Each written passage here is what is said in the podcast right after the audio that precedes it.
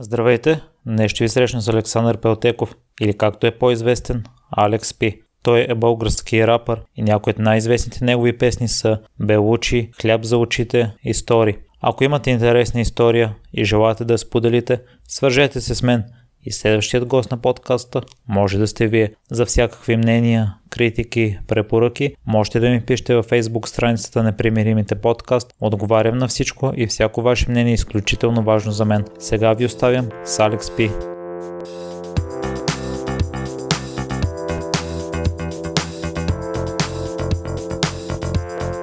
Здравей, Сашо, и благодаря много за приятната покана.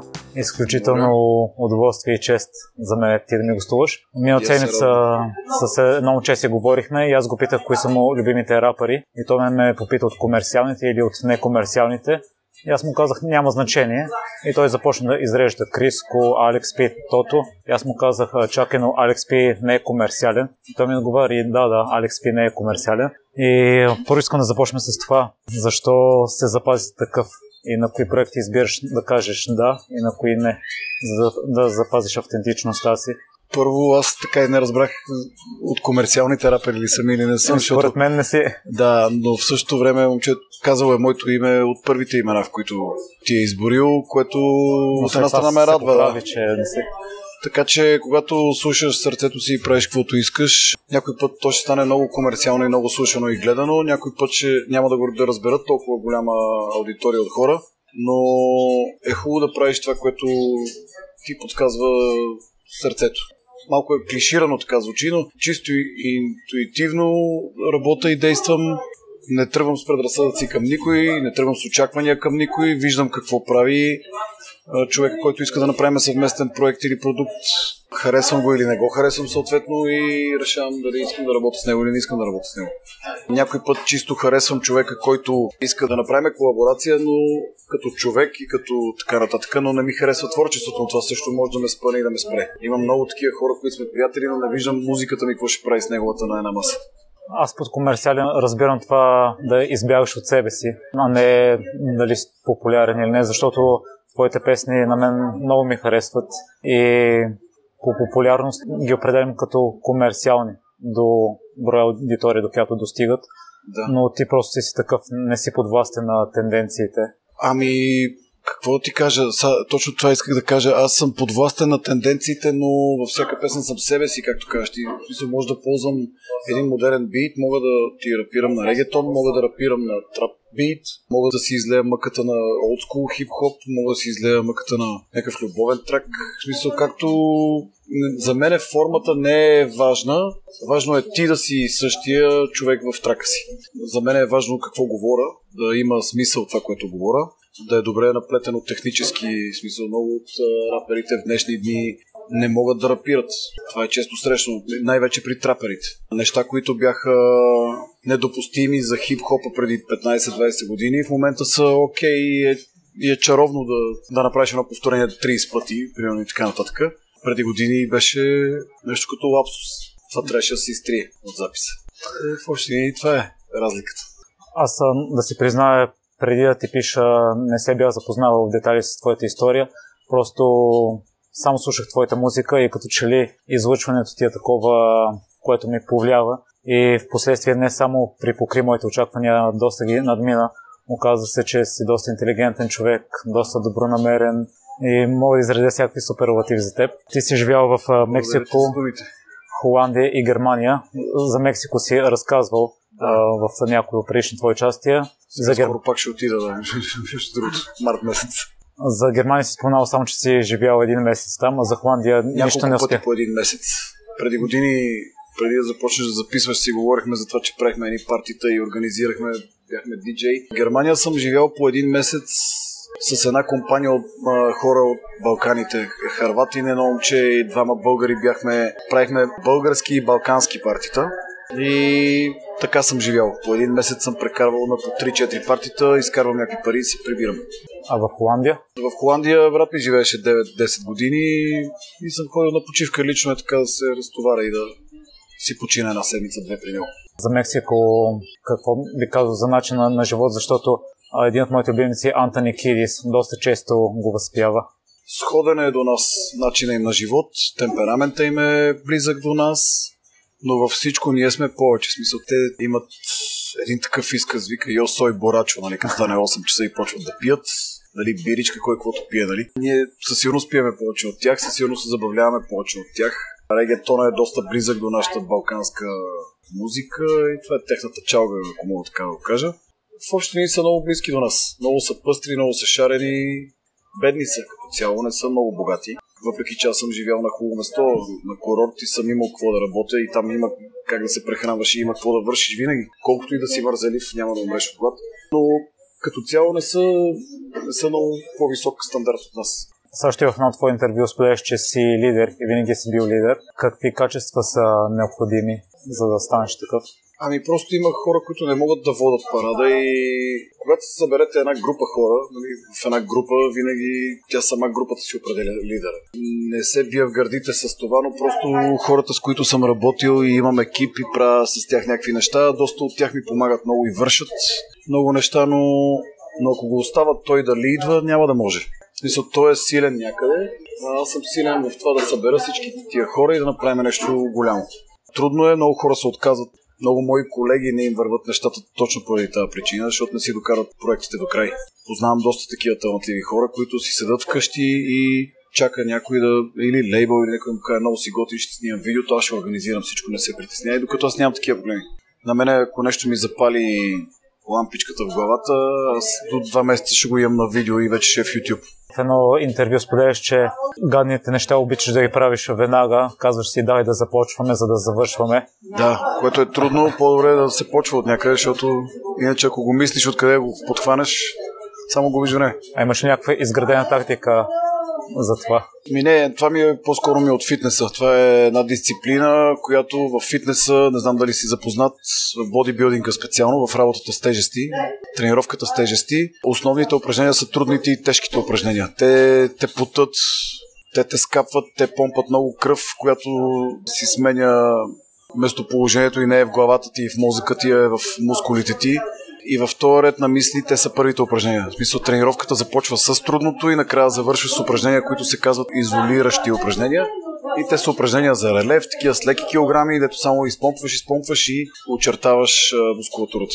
Трудните упражнения се правят в началото и това ми е оттам та тактика. Преди малко спомена, че ако имаш нещо в главата си, до два месеца може да видим бял свет. В твоето участие в Клоузъп спомена, че на компютъра може да имаш десет а, готови и хубави неща, но за следващата година се надяваш поне пет от тях да видят бял свят. Да. Какъв е процесът от началото до края? Процесът е бавен и е труден като цяло. По пътя си правиш много компромиси. Дам ти един пример веднага. В момента също имам четири трака готови и не съм изкарвал нищо от една година. Давам ти пример с един от траковете. Трябваше да го снимаме в киноцентъра Бояна или в някой от киноцентровете в България.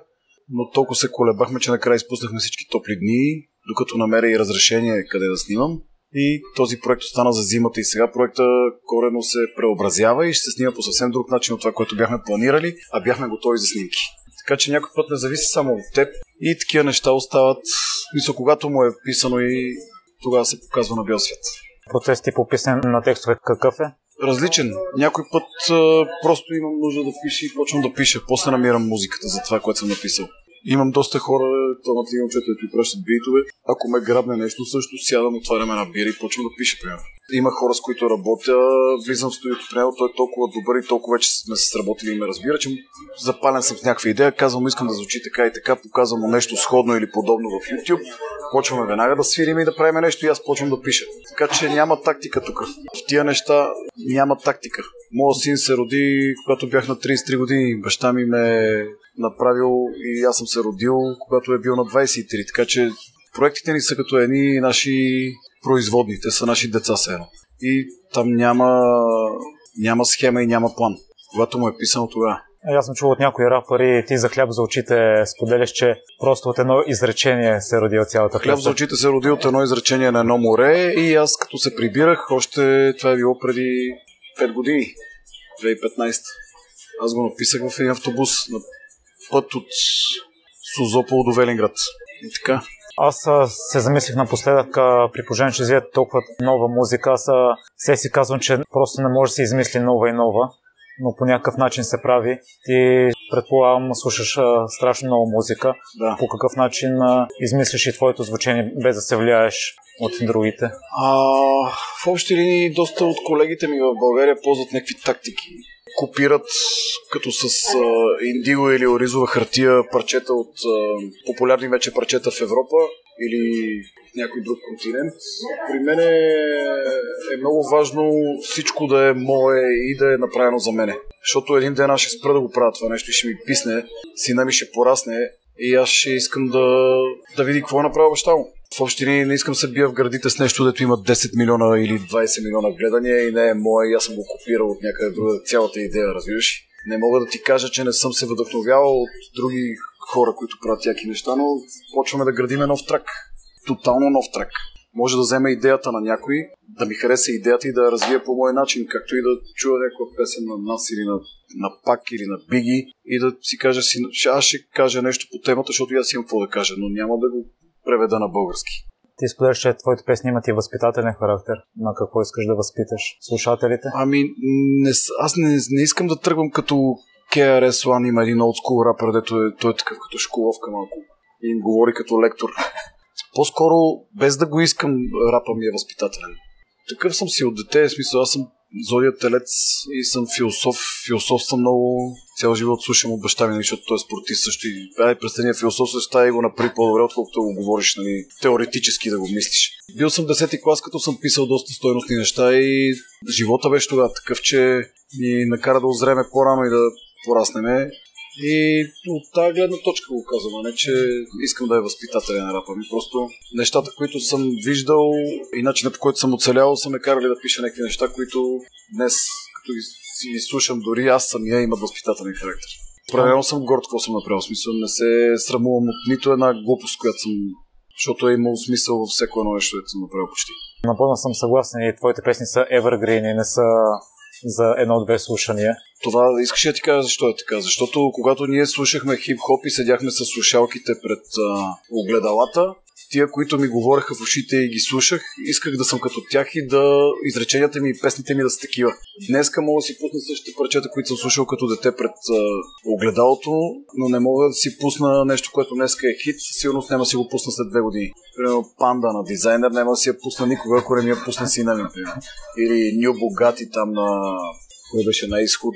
Със сигурност това е трак, дето няма да си го пусна след десет години. В шоуто на Славите питаха за твоите мечти и ти сподели тогава, че си изпълнил всички и вече мечтите са ти насочени към сина ти.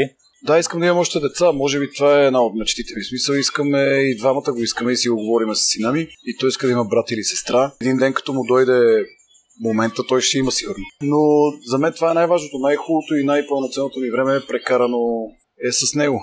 Мисля, нищо не ми дава тая... Не мога ти кажа, че не ме кефи публиката ми и че не... когато едно парти се получи като хората и по ноти, не съм удовлетворен, аз на другия ден не мога да си стеля на местото. Обаче с детето е друго. Мисля, чувстваш се... Всяко едно нещо, което направи за него, всяка една секунда прекарана с него е пълноценно време. А на мен идеята също ми е такава, слушателите да започнат да изпълняват мечтите си. Ще ми е интересно да разберат и кои свои мечти си изпълнил. Еми, имам син, първо да слушах едно парче, имам с Бобо, опитай се, в което описвам обстановката в България, каква е, нали, в момента, че има такива построени сгради до половина, недопостроени, че банките едва ли не дават кредити на някакви хора, които не могат да... В смисъл, няма преценката реалната, доста неща остават безнаказани и казвам, не искам тук да си играят децата ми, такива нямам още, това е мечтата ми. Тогава това е било една от мечтите ми. Като съм бил дете, ми е било мечта да съм един от тия рапери, които ти казах. Хората да ме слушат с слушалките пред огледалото и да не ме слуша една година, ами да ме слушат десет години. В общини давам ти пример. Две от мечтите ми. Мечта ми беше да се върна в Мексико, защото преди петнайсет години съм живял там. Миналата пролет бях там и сега ще бъда пак. Възстанових си един контакт, който исках отдавна да възстановя с тия хора. Мечта ми е да пътувам. Е такива неща. Мечта на някакви нормални работи. Смисъл да отида някъде сам или с детето си и да имам ценното и пълното си време с него, без да ме занимават странични фактори. Също сега финансово си добре, но имало е периоди, в които, да. които не си бил добре. Ще ми е интересно да разкажеш малко повече за тях и по какъв начин си излязъл. Когато аз завърших училище деветдесет и шеста и седма година, долара тотално върлуваше над лева. В смисъл, преди да влеземе в борд, имаше един период, в който долара беше три хиляди лева. Не знам дали знаеш. Звучи срамно малко. Та, в този период аз току-що съм бил завършил училище, почнах да работя буквално веднага. Различни неща, каквото мога да работя, веднага се хващах на работа. Работил съм различни неща, работил съм общ работник, работил съм бродировач в някаква фирма, давахме нощни смени на едни машини с гергефия, това е бродировач. В общи линии абсолютно всичко съм хващал да работя, където разбера, че ще дават кои пари. Накрая се хванахме в една фирма, в която пренасяхме и изнасяхме хора, които се местат. Работехме с дипломатически корпус в България, само с чужденци, трябваше да знаеш език или два езика. Аз поговарях така английски вече и работехме в долари. Та, тогава вече можех да си осъществявам някакви неща и да си купувам работи сам и така нататък, защото в един момент ми се струваше безнадежно да се бориш тук. Аз взимах десет хиляди лева аванс, което в този период две хиляди лева беше долара и аз съм взимал пет долара на две седмици. Две седмици съм работил за пет долара. Не знам дали го знаеш това. Питай родителите си, ще ти разкажат повече. Преди това имаше купонна система. Ние сме, ние сме едни деца на прехода и мене прехода ме завари на десет години. девет-десет годишен съм бил. Аз съм видял и от купонната система в България. Редили сме се по опашки за хляб. Случвало се да падне някой, да му стане лошо и да умре на опашката. Буквално опашки, които излизаха на булеварда в Люлин от магазина. Страшно, в смисъл, доста мога да ти говоря, но кой няма се на темата. Въобще знам какво е да нямаш, знам какво е да имаш. Не, че съм милионер, но съм добре в момента. Също ме любимите книги са ми автобиографичните. На теб част от любимите книги са ти автобиографични. Едната е на да. Чарли Чаплин, другата да. на Майкъл Джордан. Аз а, все още не съм ги чел, дете. Ще разкажеш ли с няколко думи какво те впечатли? А, аз а, нямам любима книга автобиографична на Джордан. Чел съм две или три такива автобиографични. Просто ми харесва, защото аз знам доста неща за него и ми е било интересно от негова гледна точка, в смисъл коментарите му лични за мачове, които са епични, да чуя какво мисли той и как се е случило всичко. Било ми е по-скоро интересно, защото аз а, съм имал а, щастието да го гледам, да го снимам и да го записвам, докато играеше и после да гледам мачовете му на забавен каданс и всяко едно негово движение, което ми харесва. Така че за биографичните книги на Джордан по-скоро съм си направил една справка как през неговото око и глава са минали тия неща, не само през моята. Докато Чарли Чаплин се запознах с него доста по-така. Аз съм бил дете, когато съм гледал скетчовете и нещата на Чарли Чаплин и съм бил седемнайсет годишен, не седемнайсет, двайсет и едно-две годишен, когато съм прочел книгата му. В общи линии интересна ми е автобиографията на човек, който има за какво да му се възхищаваш, оставя нещо след себе си. Много деца, много труд, много от е, изкуството си, много любов е оставил тук. И да, такива неща са ми интересни, такива хора са ми интересни. Също за мен е важен и текста в песните и от твоите си извадих два цитата, да те попитам за тях. В една песен спомнаш... Ти не знаеш, рапери, за какво се бориме. Да. За какво се борите. Не мога да се сета сега, но какъв е... От налей беше песен. Да, да, да, но как идва като, като плетене на думи, нали, да. Смисъл? Нещо е имало предвид, което искам да кажа. Просто от хората, които са медии в България, не знаят за какво се бориме. В смисъл, за него е важно да му е добре за формата едно парче, което не беше така. Имаше една телевизия Ем Ти Ви на времето, която имаше комисия от хора, които решават дали продуктът ти е качествен и стойностен за техната медия. Аз не знам някоя българска медия да си преценява и да си прецежда така в момента нещата. По-скоро всичко е въпрос на пари и на интереси. Другия стат, който си бях изведал, беше, че българската медия е ниска като педия, но ти ми отговори. Да, така е. Няма качество в нашата медия. Затова не гледам български музикални канали аз. Не ми е важно дали ме въртат български музикални канали. Имам хора, които са ми приятели и са собственици на такива, но даже лично сме го водили разговори. Аз към семията човек. Аз вече имам хората, обикалям страната и работа от това, което съм изпял. Хората знаят кой съм и по някакъв начин имат търсене на мен. YouTube ми стига на този етап. И не само YouTube, но най-вече той. За да мога да се... да пратят това към хората, които ще го слушат и ще го гледат. Слушателите, освен в YouTube, къде други могат да те следят? В Instagram, в YouTube, в... А, къде? Facebook. Въобще не навсякъде съм. Където има социална мрежа, аз съм там. Сашо, в един момент си бил скромен и срамежлив, но си разбрал, че няма да успееш така и си стана по-общителен. По какъв начин? То не става изведнъж това нещо, е процес пак. По какъв начин? Аз лично кога почнах да го усещам, когато бях в Мексико преди петнайсет години, почнах една работа, О Пи Си се казва. Работехме за хотели, правихме презентации на... Канехме хора на едни презентации в хотелите, като аз взимах пари за всяка двойка изпратена, като в един кратък разговор аз трябва да разбера дали имат две кредитни карти. Имаше някакви квалификации, в които аз трябва да ги изпратя. Висо, тия хора със сигурност имат пари и са платежоспособни и могат да си купат някакъв мембършип такъв в този хотел, а не да пратя хора, които нямат възможност. Така че вкарах ли хора, които са в тази квалификация в хотела, аз взимах от четирийсет за сингъл мен, седемдесет долара за сингъл лейди, сто седемдесет и пет за семейство с две деца, които имат възможности. Значи, че ако днеска пратят три двойки с възможности, с повече деца от едно, аз взимах около петстотин долара почти. Много блага работа, но там ми се налагаше да говоря. Там не трябваше да бъдеш стремежлив, защото аз работех на плажа и трябваше да заговарям хората буквално както си върват по плажа или да идвам при кърпите им и да ги заговарям, което за мене беше тотално пречупване на, на моя характер. В смисъл, моя характер се смля там. Удари се в едни големи бетонени стени и аз разбрах, че ако не, не се пречупа, което за човек като мен с характер като моя е много трудно, но разбрах, че не се ли пречупа в това нещо, аз ще умра от глад. Няма да успея. И така, в смисъл, там го усетих нагледно, в смисъл, почнах да се опр... Не е лесно да... да щупиш леда с непознат човек, в смисъл да отидеш и да почнеш да говориш с него с едно сте приятели и да го спечелиш. Да не ти каже, разкарай се, бе, дразниш ме, тормозиш ме, пречиш ми, не си ми симпатичен. И така, това беше за мен една от най-големите школи в това нещо. После вече, когато дойде тая популярност, която имам, ми се налагаше да реагирам спонтанно, защото хората те проучват, те такива те доближават, без да те питат може ли, не може ли. Не всеки, всеки има различен подход, знаеш, хората са различни. И трябваше да си винаги усмихнат, независимо дали в момента имаш някакви проблеми, не си си платил нещо от тока или имаш някаква авария вкъщи или... Може да е всичко. Имало е случаи, в които имах едно куче, малко мини пинчер, тя се отрови на морето и аз се прибирах с метрото, което разбрах от майката на сина ми, че кучето го няма, и дойдоха до мен две деца и да се снимаме. Алекс така и така, и аз се усмихнах и се снимахме, в смисъл. Отвътре си плачеха, ама се усмихнах и се снимахме. Хората не знаят какво ти се случва на тебе вътре и какво ти е. На следващата вечер след този случай бях в Пловдив и ми беше супер тъпо, не ми се почваше да работя. Бях с две приятелки и момичета, които танцуват по моите видеоклипове. Изпихме половин бутилка четири рози и аз се качих и ги разбих. Сега нищо не е станало. Така че ние нямаме право да имаме чувства, според хората.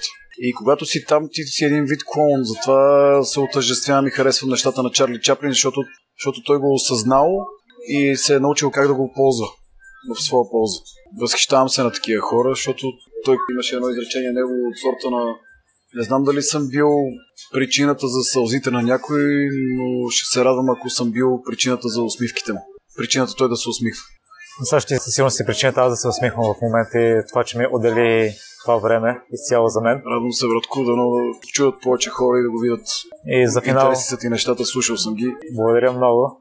И за последните ми два въпроса са, а първият е в какво си се провалил?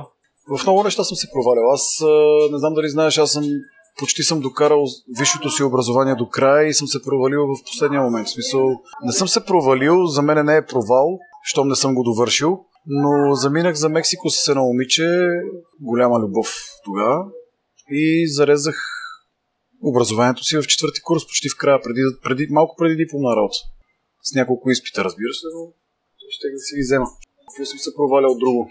Имало е работи, които съм почвал и не съм за тази работа и ми казват, съжалявам, Алекс. Като клоусър, като брокер, работехме в едни такива големи sales room стаи, такива, дето водехме клиентите да... В това, което ти казах преди това, О Пи Си, следващите стъпки са лайнер. Човек, който прави линията, показваш целия курорт на един човек и после влизаме в една стаичка с клоусър, който затваря сделката и той купува или не купува. И аз бях слаб като лайнер.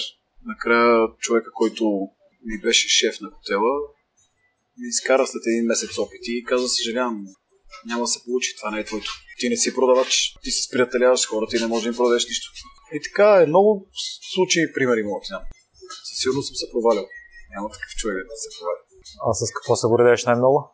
Ами аз не съм много горделив да ти кажа, въпреки че ние раперите се говори, че имаме наранено его и такова специално отношение към себе си. По-скоро това е една игра, когато пишеш рими. В смисъл да се изтъкваш и да се самоизтъкваш и да кажеш, че твоето е най-добро, защото ти после трябва да го продадеш на тия хора, трябва да ги накараш да ти повярват, че е така. Но не мога да кажа, че се гордея с много неща. Гордея се с сина ми, примерно, защото расте нормален, здрав, прав, умен човек, който е добре възпитан, добро дете и с това се гордея, със сигурност. със сигурност голяма причина съм. Аз не казвам, че майка му и бабите не помагат и те не са там. Те са там също и помагат много. Им благодаря за което. Но аз виждам един малък себе си в него и докато аз го възпитавам той, той ме възпитава мене. И със едно растана много с него. Уникално. Благодаря, Сашо, още веднъж за отделеното време. Няма защо. За това, че беше максимално искрен и в най-скоро време пожелавам а, Дани да се здобие с братче или сестриче. Да. И да много стане и той един рапер, защото нещо се опитва напоследък. Поне любителски ще му запиша някакво прочет. Благодаря ти много. Аз още повече. Благодаря ви, че изслушахте целият епизод до край. Още веднъж, за всякакви мнения, критики и препоръки, можете да ми пишете във Facebook групата Непримиримите подкаст. Всяко ваше мнение е изключително важно за мен. Лек и успешен ден!